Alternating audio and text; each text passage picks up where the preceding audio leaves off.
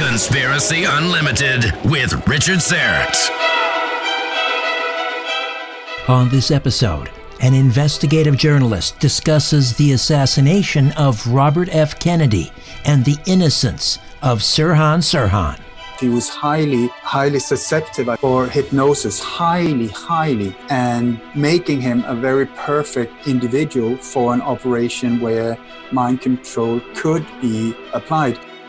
Welcome to this exclusive episode of Conspiracy Unlimited Plus available to my premium subscribers. This episode marks the beginning of an ongoing series on Operation 40, the code name for the CIA sponsored assassination squad that has been linked to so many assassinations, including Robert F. Kennedy, who we'll be discussing shortly, in addition to JFK, Martin Luther King Jr., and John Lennon truth seeker, code breaker, and peacemaker Ole Dammegard was awarded the Prague Peace Prize and adopted by the, he's an author, international speaker, former journalist, musician, composer, artist, inventor, and investigator who has dedicated the last 35 years to researching many of the global conspiracies. Millions of viewers and listeners around the world have viewed his interviews and presentations. His main focus has been to find out the truth about the assassinations of JFK, the Swedish Prime Minister Olof Palme,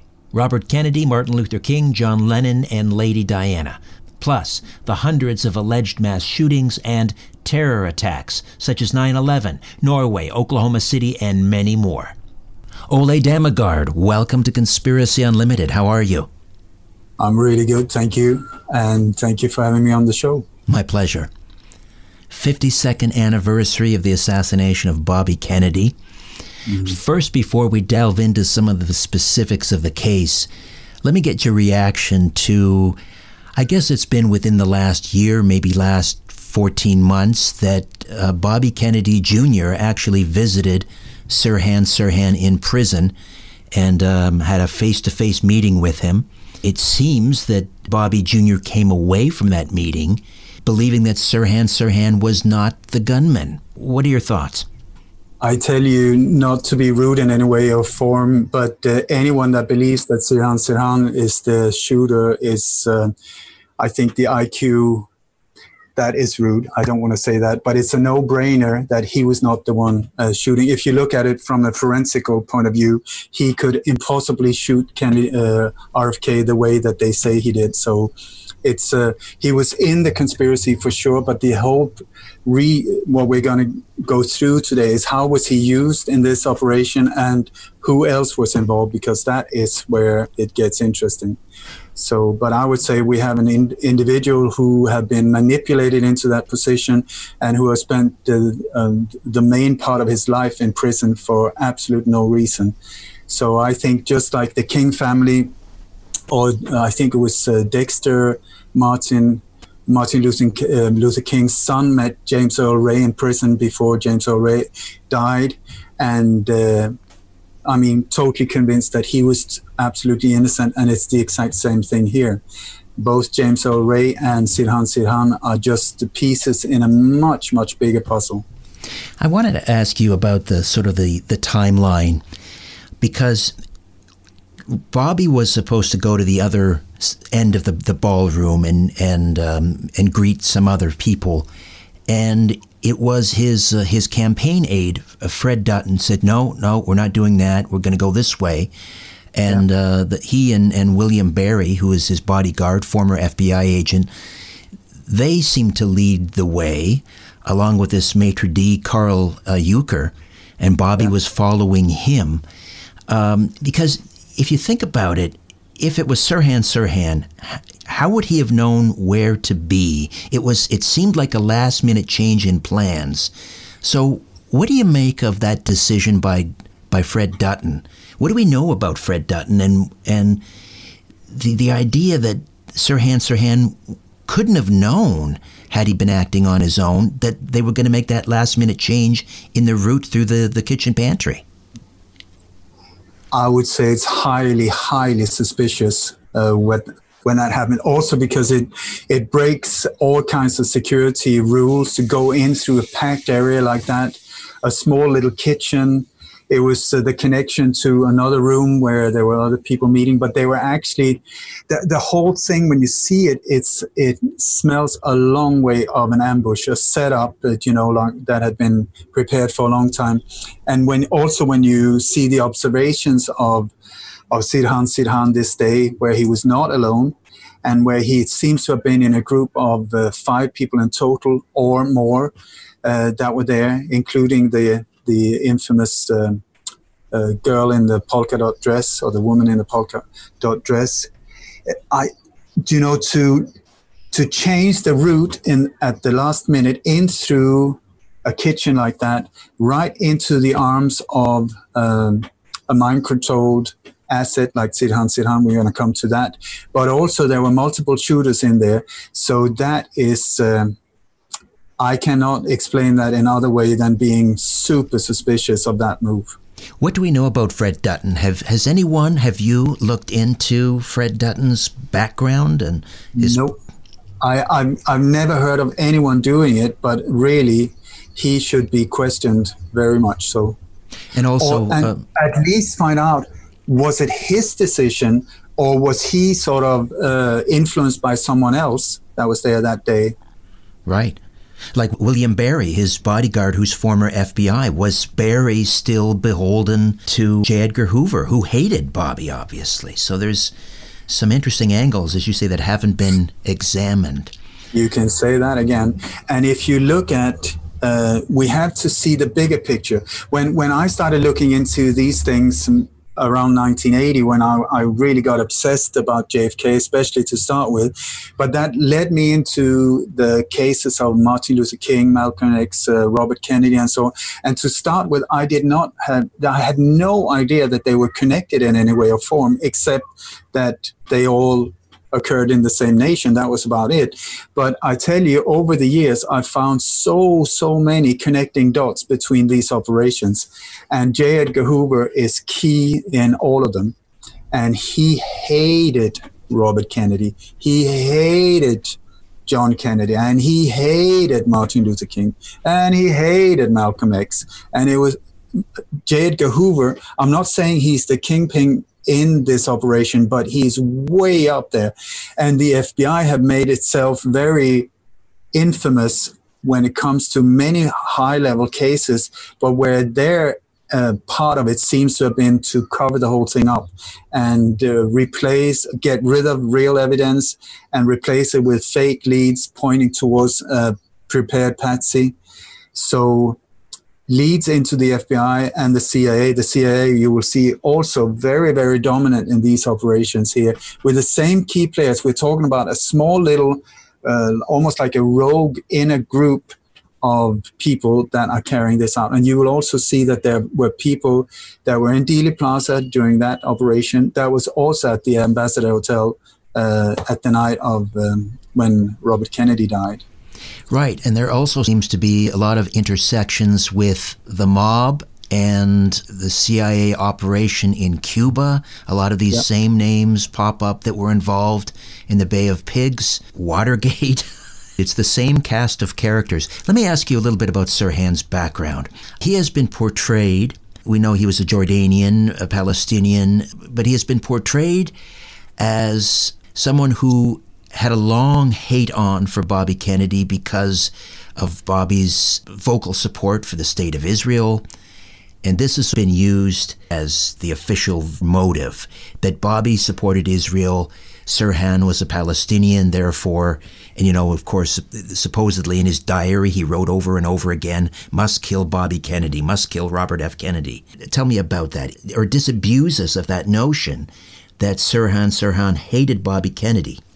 There's absolutely no signs of it at all. He was not politically involved. He was uh, uh, just an ordinary, kind, uh, uh very humble, uh, low key person, very small. He's not very tall.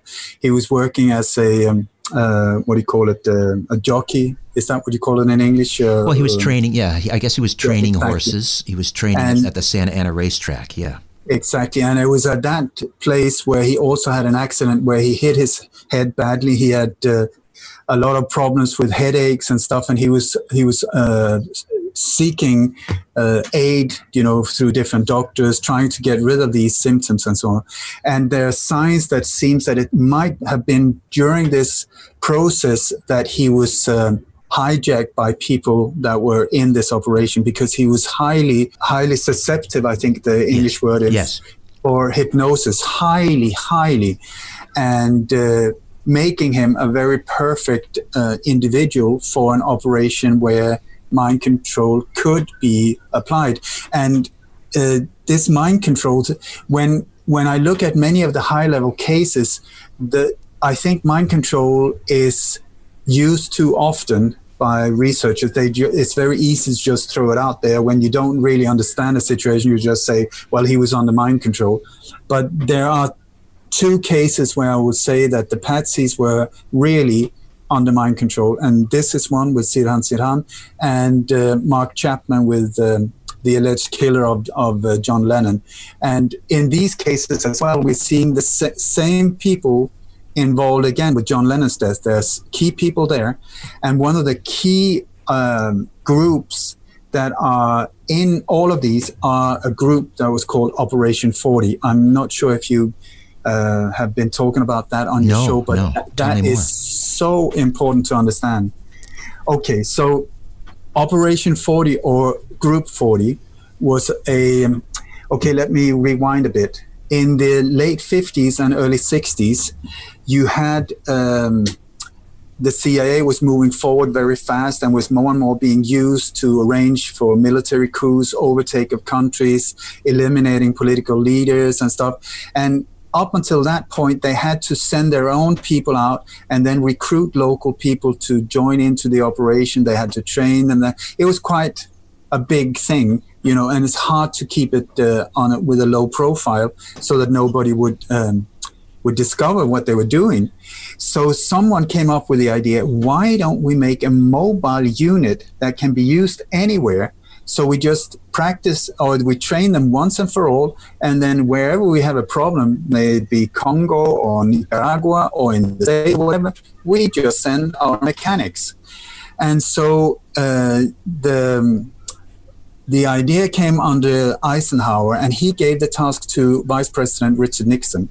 So Richard Nixon uh, ha- had to gather a group of um, former, oh, not former, but uh, like CIA old wolves, and the people that he uh, asked to join this whole thing to recruit people into this operation was uh, David Atlee Phillips, who has been now uh, very famous for JFK researchers because he was the handler and controller of Lee Harvey Os- Oswald.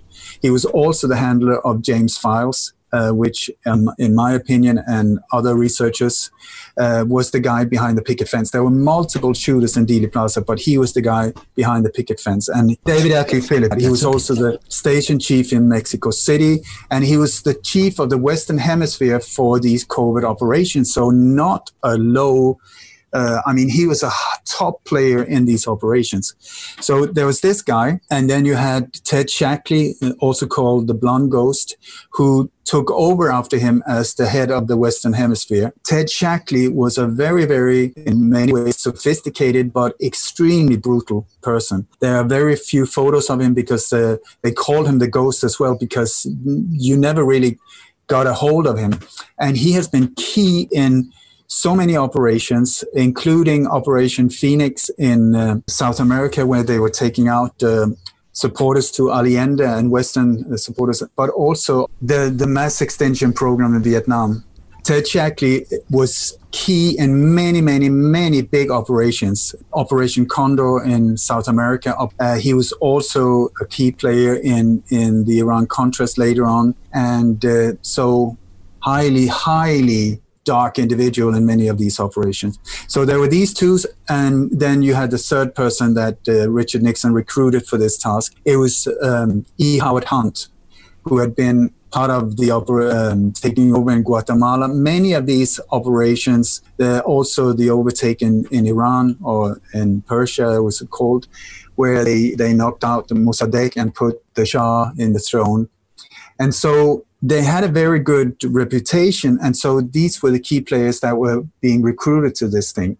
And so what they did was at that point, the target or the the demon, in their point of view, was Fidel Castro, who had taken over on Cuba and knocked out uh, all. They kicked out uh, all the different agencies and the mob from uh, the casinos, from all kinds of illegal activities, where Cuba was sort of like a safe haven for them. And when Castro took over, he kicked them out and just uh, got rid of them. So it was a mass major problem also for the CIA and for drug import and in so many different ways.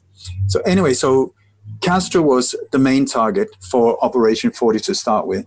So these three individuals, uh, Ted Shackley, David Atlee Phillips, and uh, E. Howard Hunt started recruiting people in uh, Florida. And what they did was they recruited mostly um, exiled Cubans that had escaped from Cuba, escaped away from uh, from um, Castro, or uh, deserted on him. Like uh, they they've split ways with them and became enemies instead. So what they did was they recruited these people, and many of them were former police officers, agents. Uh, they had been in the military, they had been in intelligence, and so on. Many of them very brutal as well. So they were recruited also because they were hateful of uh, Castro, so that worked perfectly.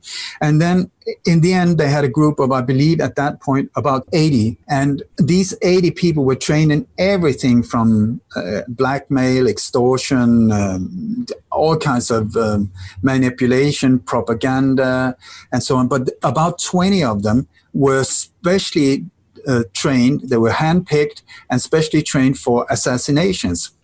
And so they were sent to Guatemala, where they were trained in jungle warfare.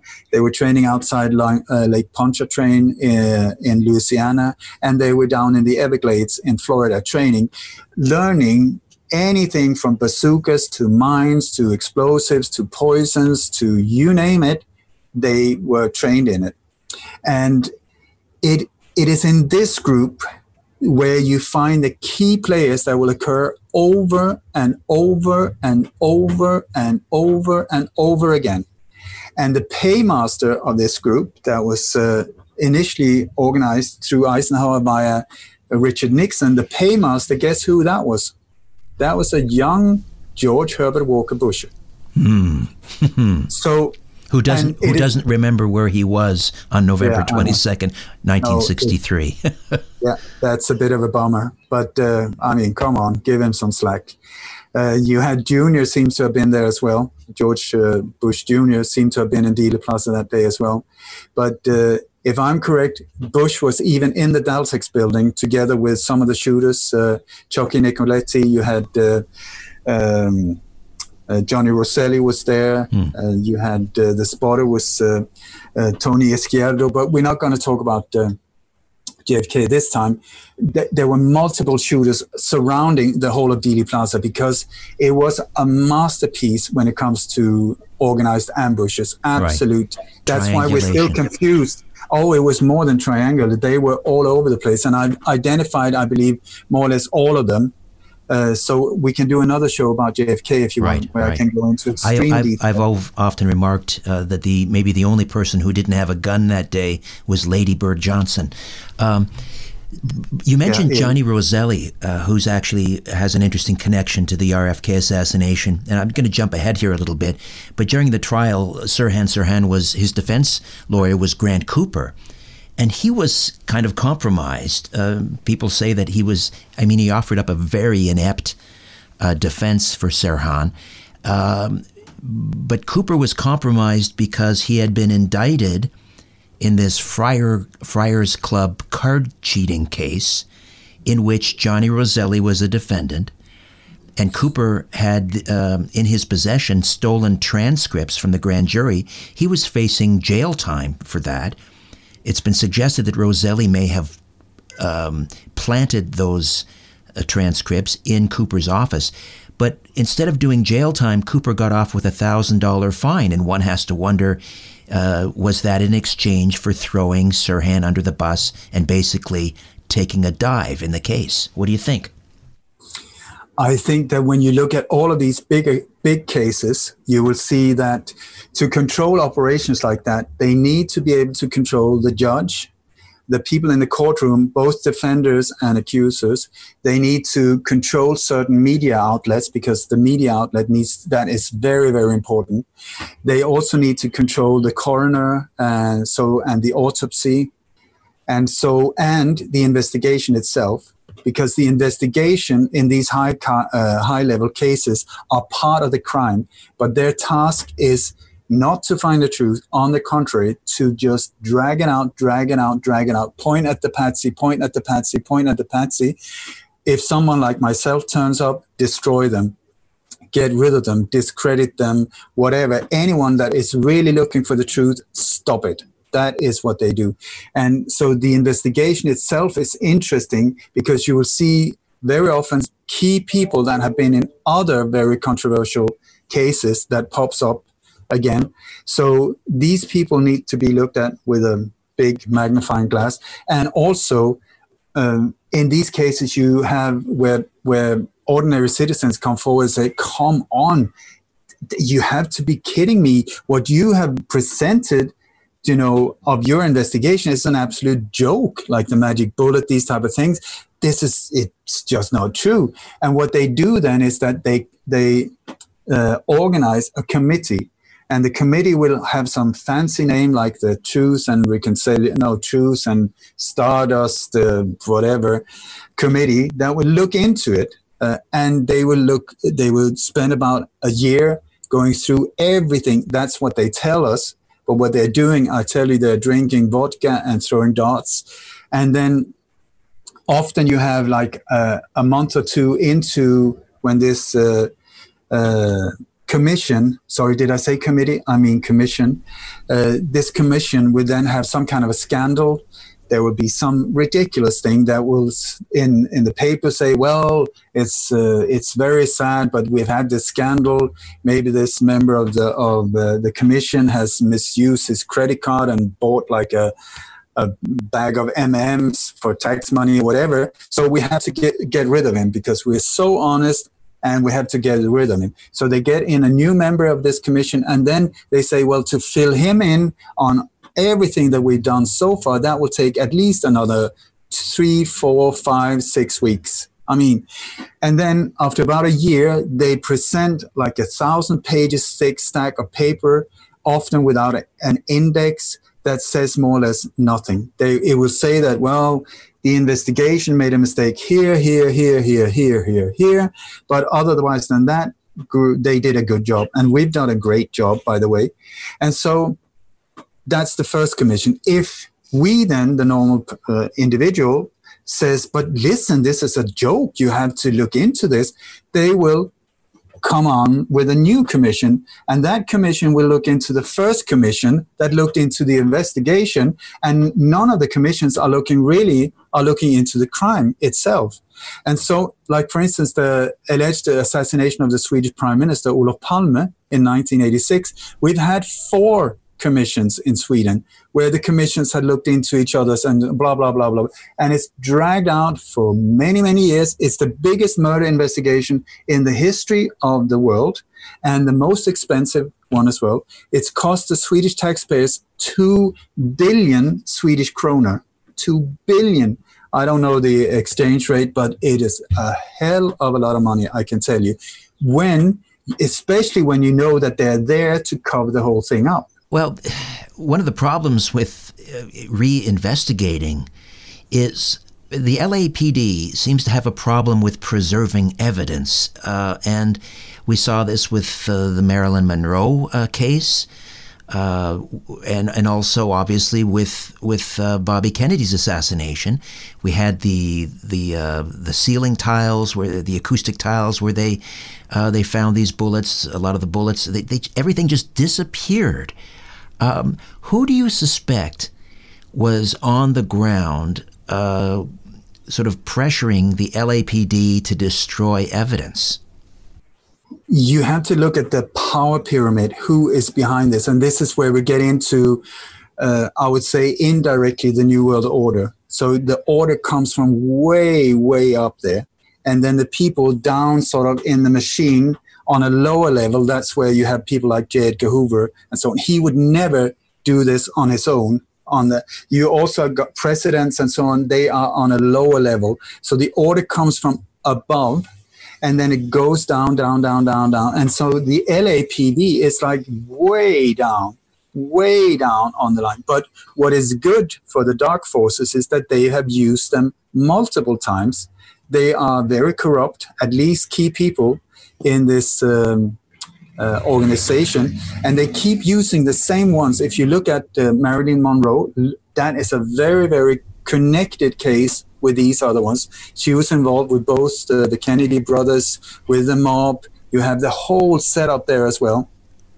Very, very interesting and very multi layered case, Marilyn Monroe. Suicide, absolute no way on the horizon. It has nothing, 0% with what happened to do. So, um, once again, I got no, confused. No, that's okay. That's okay. Well, the, the other the other common thread there is Thomas Noguchi, who was the uh, the coroner, uh, a medical examiner in L.A. County, uh, involved in both cases, and in the the Bobby Kennedy case, uh, you know, his finding was that that Bobby because the the, the, the, the shot that went to uh, Bobby's right ear was fired from behind, about an inch away, which again would would seemingly rule out uh, Sirhan Sirhan. Uh, and Noguchi stood by those findings and was basically chased out of uh, L.A. Uh, I'm surprised he was actually allowed to live, but um, uh, talk to me about that particular aspect of the case, the position of Sirhan uh, being pinned against the steam table to Kennedy's mm-hmm. right, uh, and yet Kennedy is shot behind the right ear at close range. I mean, you've just described the whole case in less than 30 seconds. It's a no brainer. Sirhan Sirhan, at no point was he anywhere closer than two to three feet. Most uh, witnesses say that he was further away than that. He was right in front of of Robert Kennedy. He held the gun parallel or downwards at a slight angle downwards while starting to shoot. So at no point were, were Robert Kennedy twisted around so that he was sort of facing um, facing Sirhan with the back of his of his head. He wasn't. So there's absolutely no way that Sirhan could have put a gun point blank, more or less, like very very close. Uh, behind the ear of Robert Kennedy and fire the final shot. No, none of these shots that hit Robert Kennedy came straight from the front. So where did it, they hit? They came behind and to the right. That's where they came from a downward angle going upwards. So I mean, you don't have to be super clever to, to think that, okay, then the gun has to have had to be somewhere on the right hand side of Robert Kennedy, down and aimed upwards at an angle. And this is totally opposite what we hear witnesses describe. And there were many witnesses describing Sirhan Sirhan. And none of them say that he could get that close. And my God, did the FBI try to to reconstruct the whole thing and make all kinds of things. But the the interesting thing is, many times when they did these reconstructions, they didn't have the actual witnesses there. It was only people from the from the police authorities and FBI that were there. So when it comes to Noguchi, I say I love people you know and i think that most of us have a good heart a good intention and somehow sometimes we can get ourselves into difficulties and sometimes that these difficulties can lead to you becoming corrupt.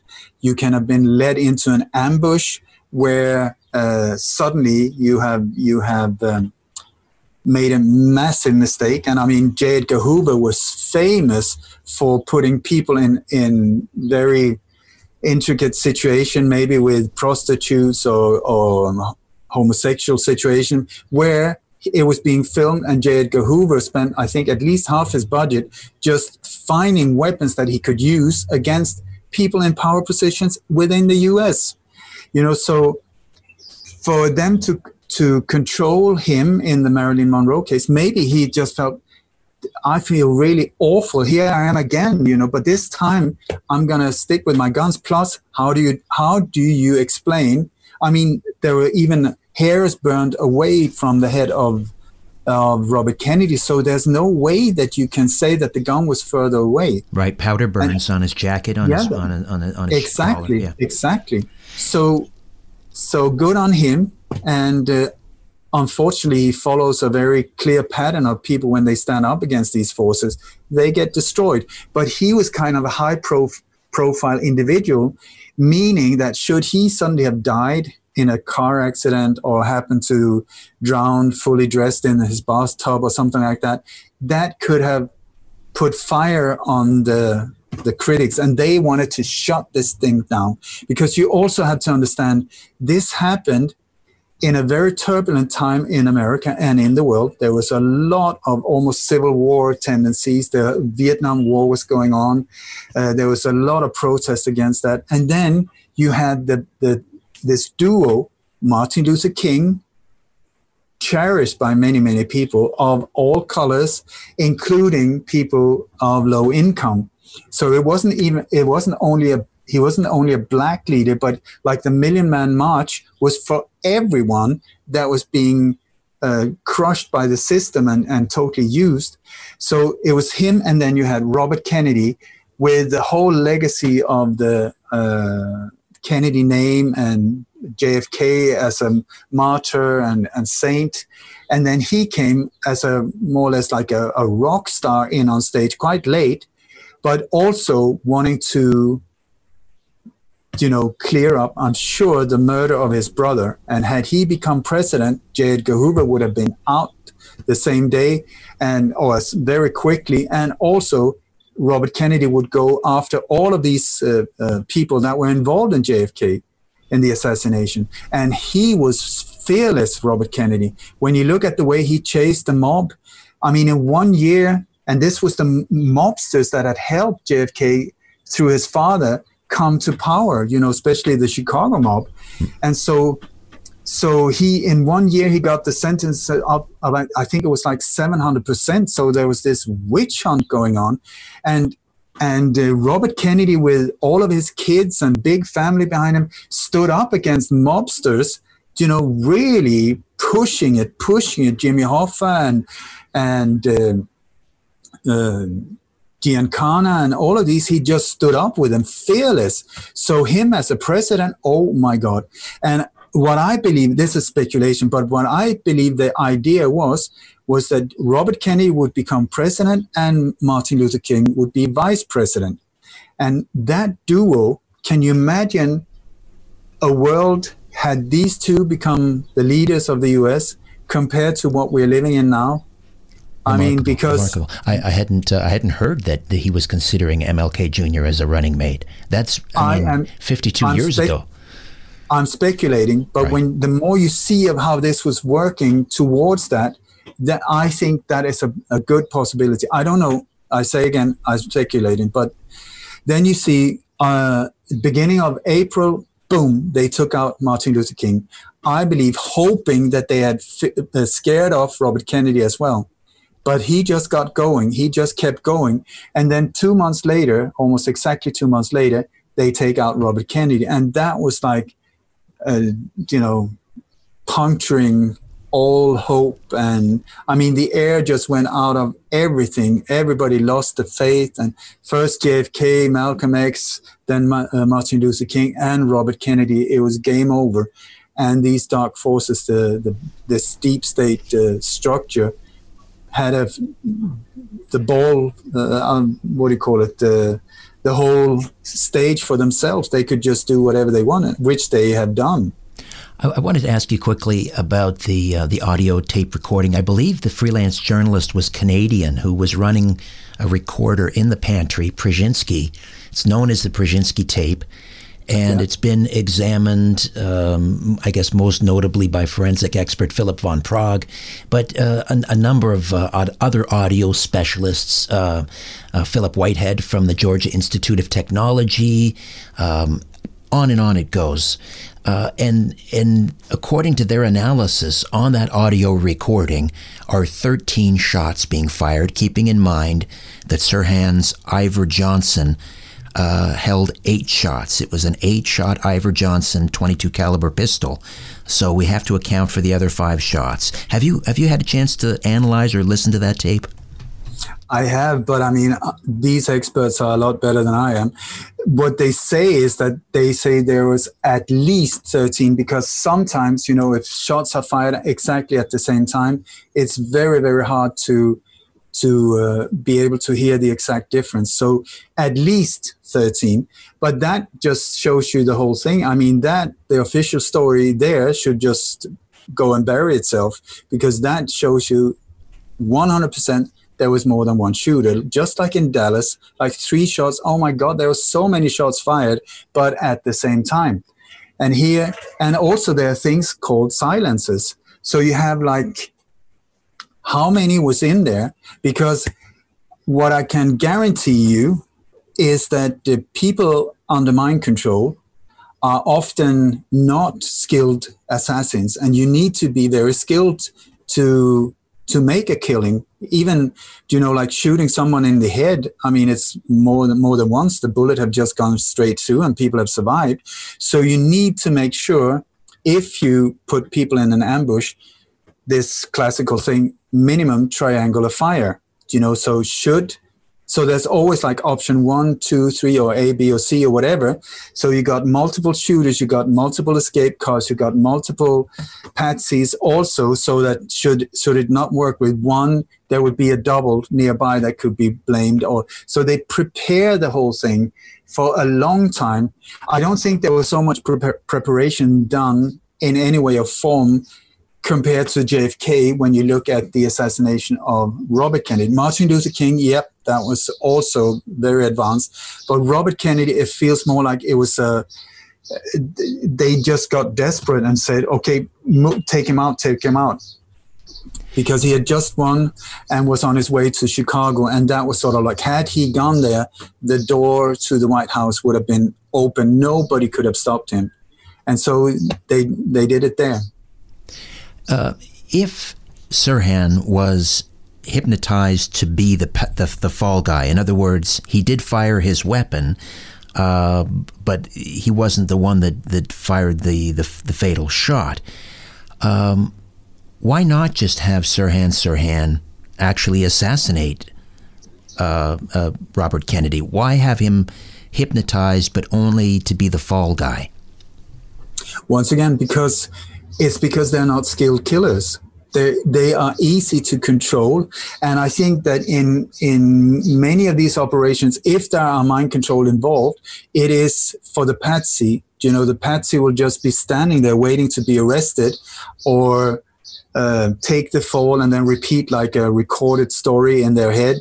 But they're not skilled killers. You need to be very skilled. And, and I've got I don't know what, what to call it privilege or I know people that were former assassins like Chip Tatum, a CIA whistleblower that was actually the commander of Pegasus, an ultra secret hit team uh, privately um, controlled by George Bush Sr. And he was part of taking out 14 people at least uh, internationally. So he is uh, not just anyone. And he says the world of assassins are very small because at least the high level ones, because it takes a very special uh, individual to be able to cope with these things, to be able to be cool enough, uh, skilled enough with weapons or whatever, because things change.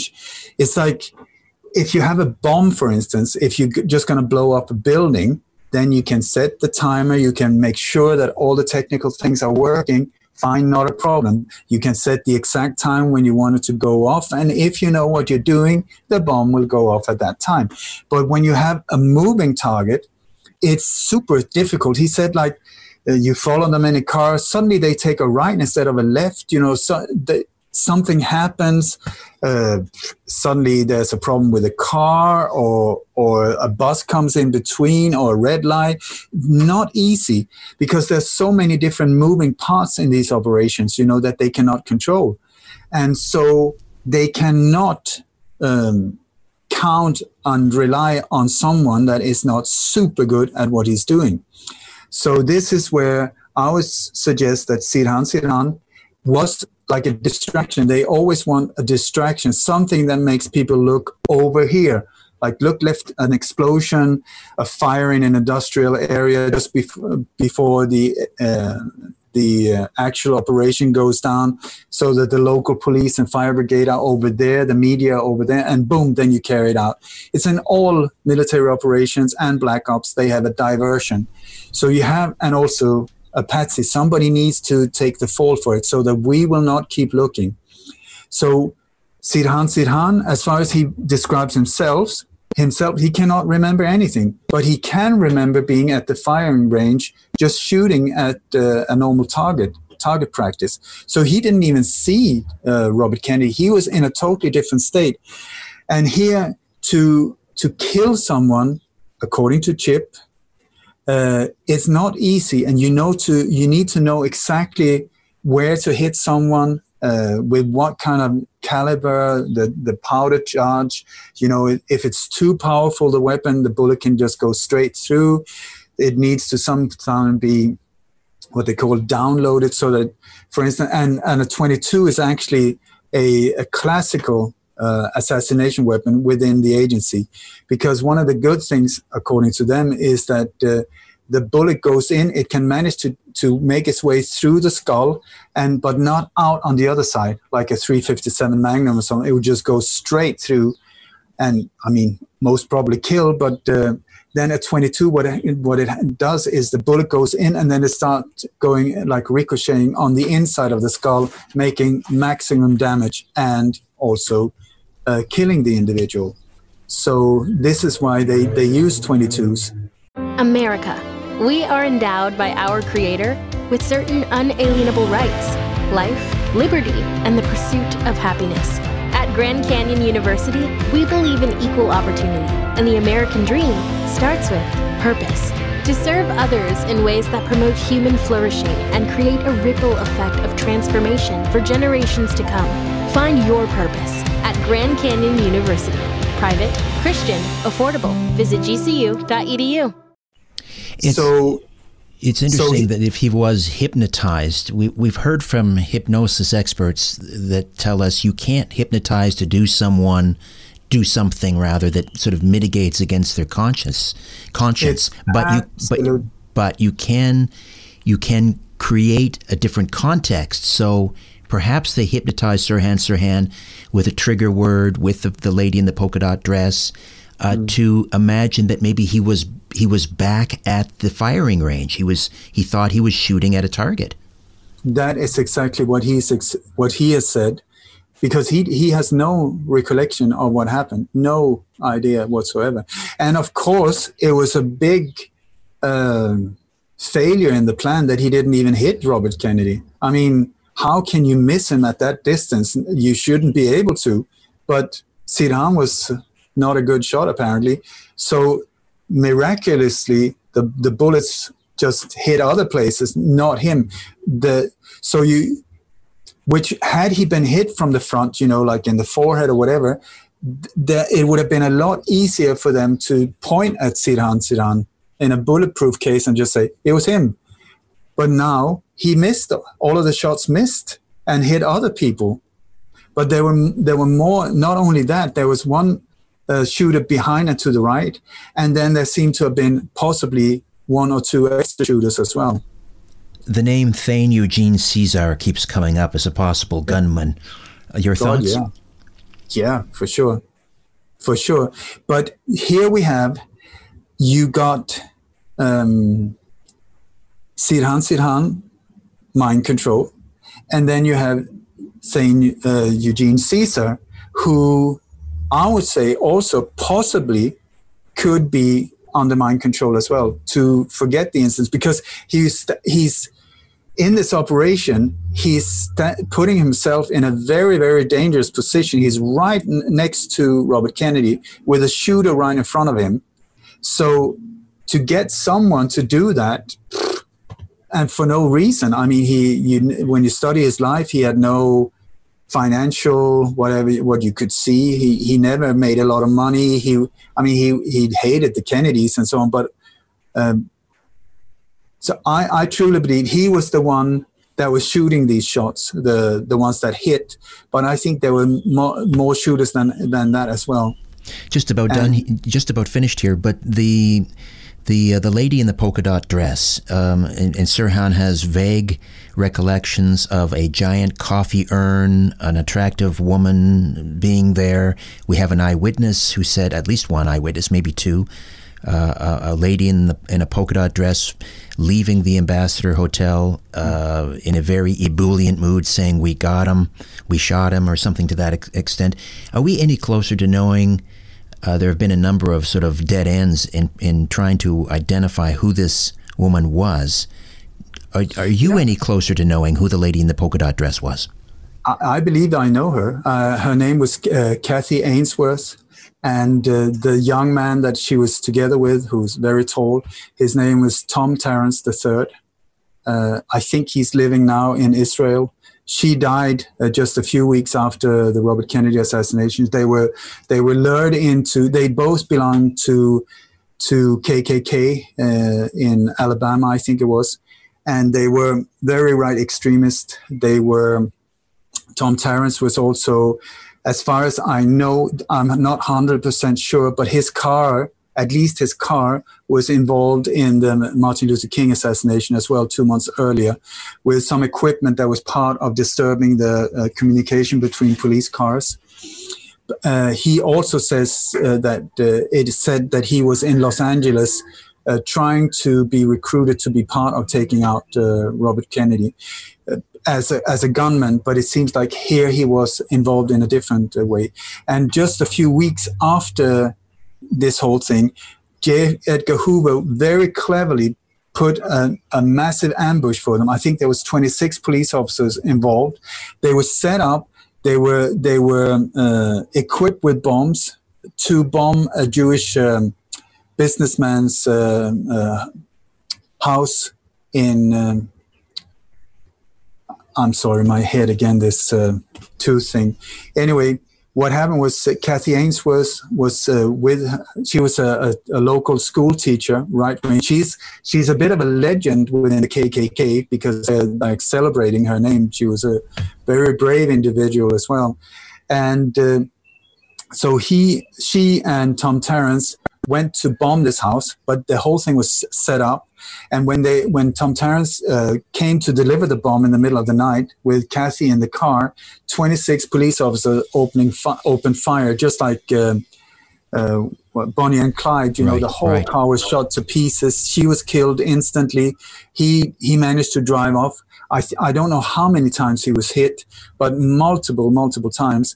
And then uh, after a, a, car chase, uh, they managed to stop him. They thought he was dead but he managed to survive. And then he got to prison, and over the years, he became a Christian and totally changed his life. He's written books, he's been interviewed, and um, a very gentle old man now.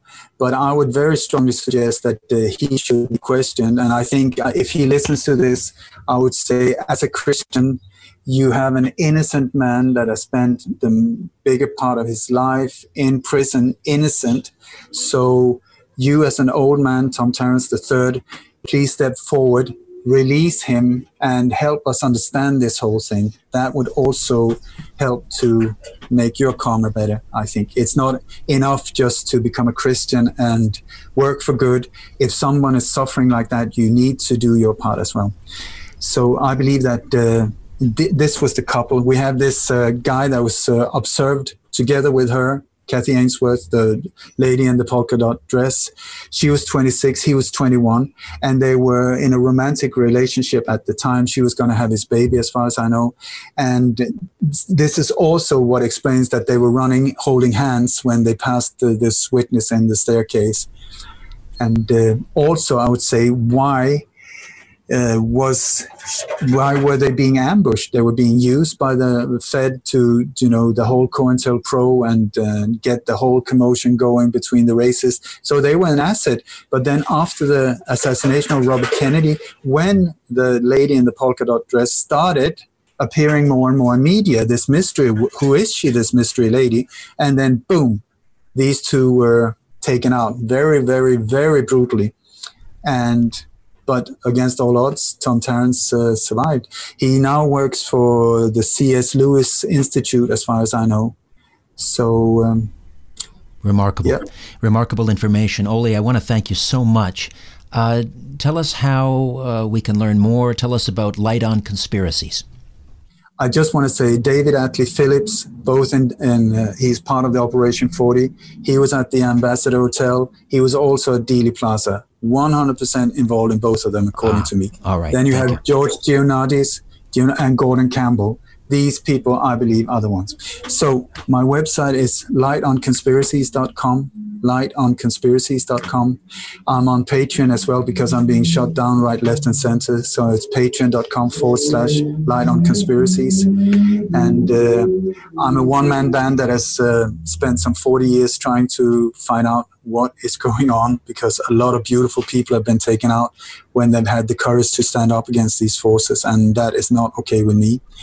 So I've got a donation page if anyone wants to exchange energy and support what I do, and also a newsletter, a monthly newsletter where I try to describe uh, as clearly as possible what I believe is happening. Many, many photos where I point at stuff, and uh, also where I've been able to, over the years, predict 59. Uh, alleged terror attacks and mass shootings up to two months before they actually happen on international radio. So you can see on my in my newsletter, this is when I pointed out, boom, that's when it happened. This is what I pointed out, boom, that's what happened. So it's all uh, it's all there uh, documented. So it's not just me saying stuff. Ole, you're a remarkable man. Uh, I uh, applaud you for your, your courage and your, your diligence and your amazing research. And uh, I want to thank you for spending some time with me. And I hope that we can uh, do this again and again. For sure, Richard. I mean, this, I'm like Rain Man in this area. Put me in other areas like the kitchen, I'm a disaster. But for some reason, my brain in this area, when I'm not uh, with haven't been to the dentist it's pretty sharp. So please use it. Let it make some good out there you know. It's uh, so anytime you want just let me know. If i can i'll be right there. Okay, before I dim the lights in my little studio beneath the stairs, just enough time to say thanks for listening. And stand by for my next Conspiracy Unlimited Plus episode with Michael Tellinger. Until then, I'm Richard Syrett. So long for now. A new Conspiracy Unlimited with Richard Syrett drops every Monday, Wednesday, and Friday at conspiracyunlimitedpodcast.com. Blow your mind. That is all for now. Oh, and remember to share and give a five star review because we have huge egos and need love. We're like cats, we need. We need constant petting.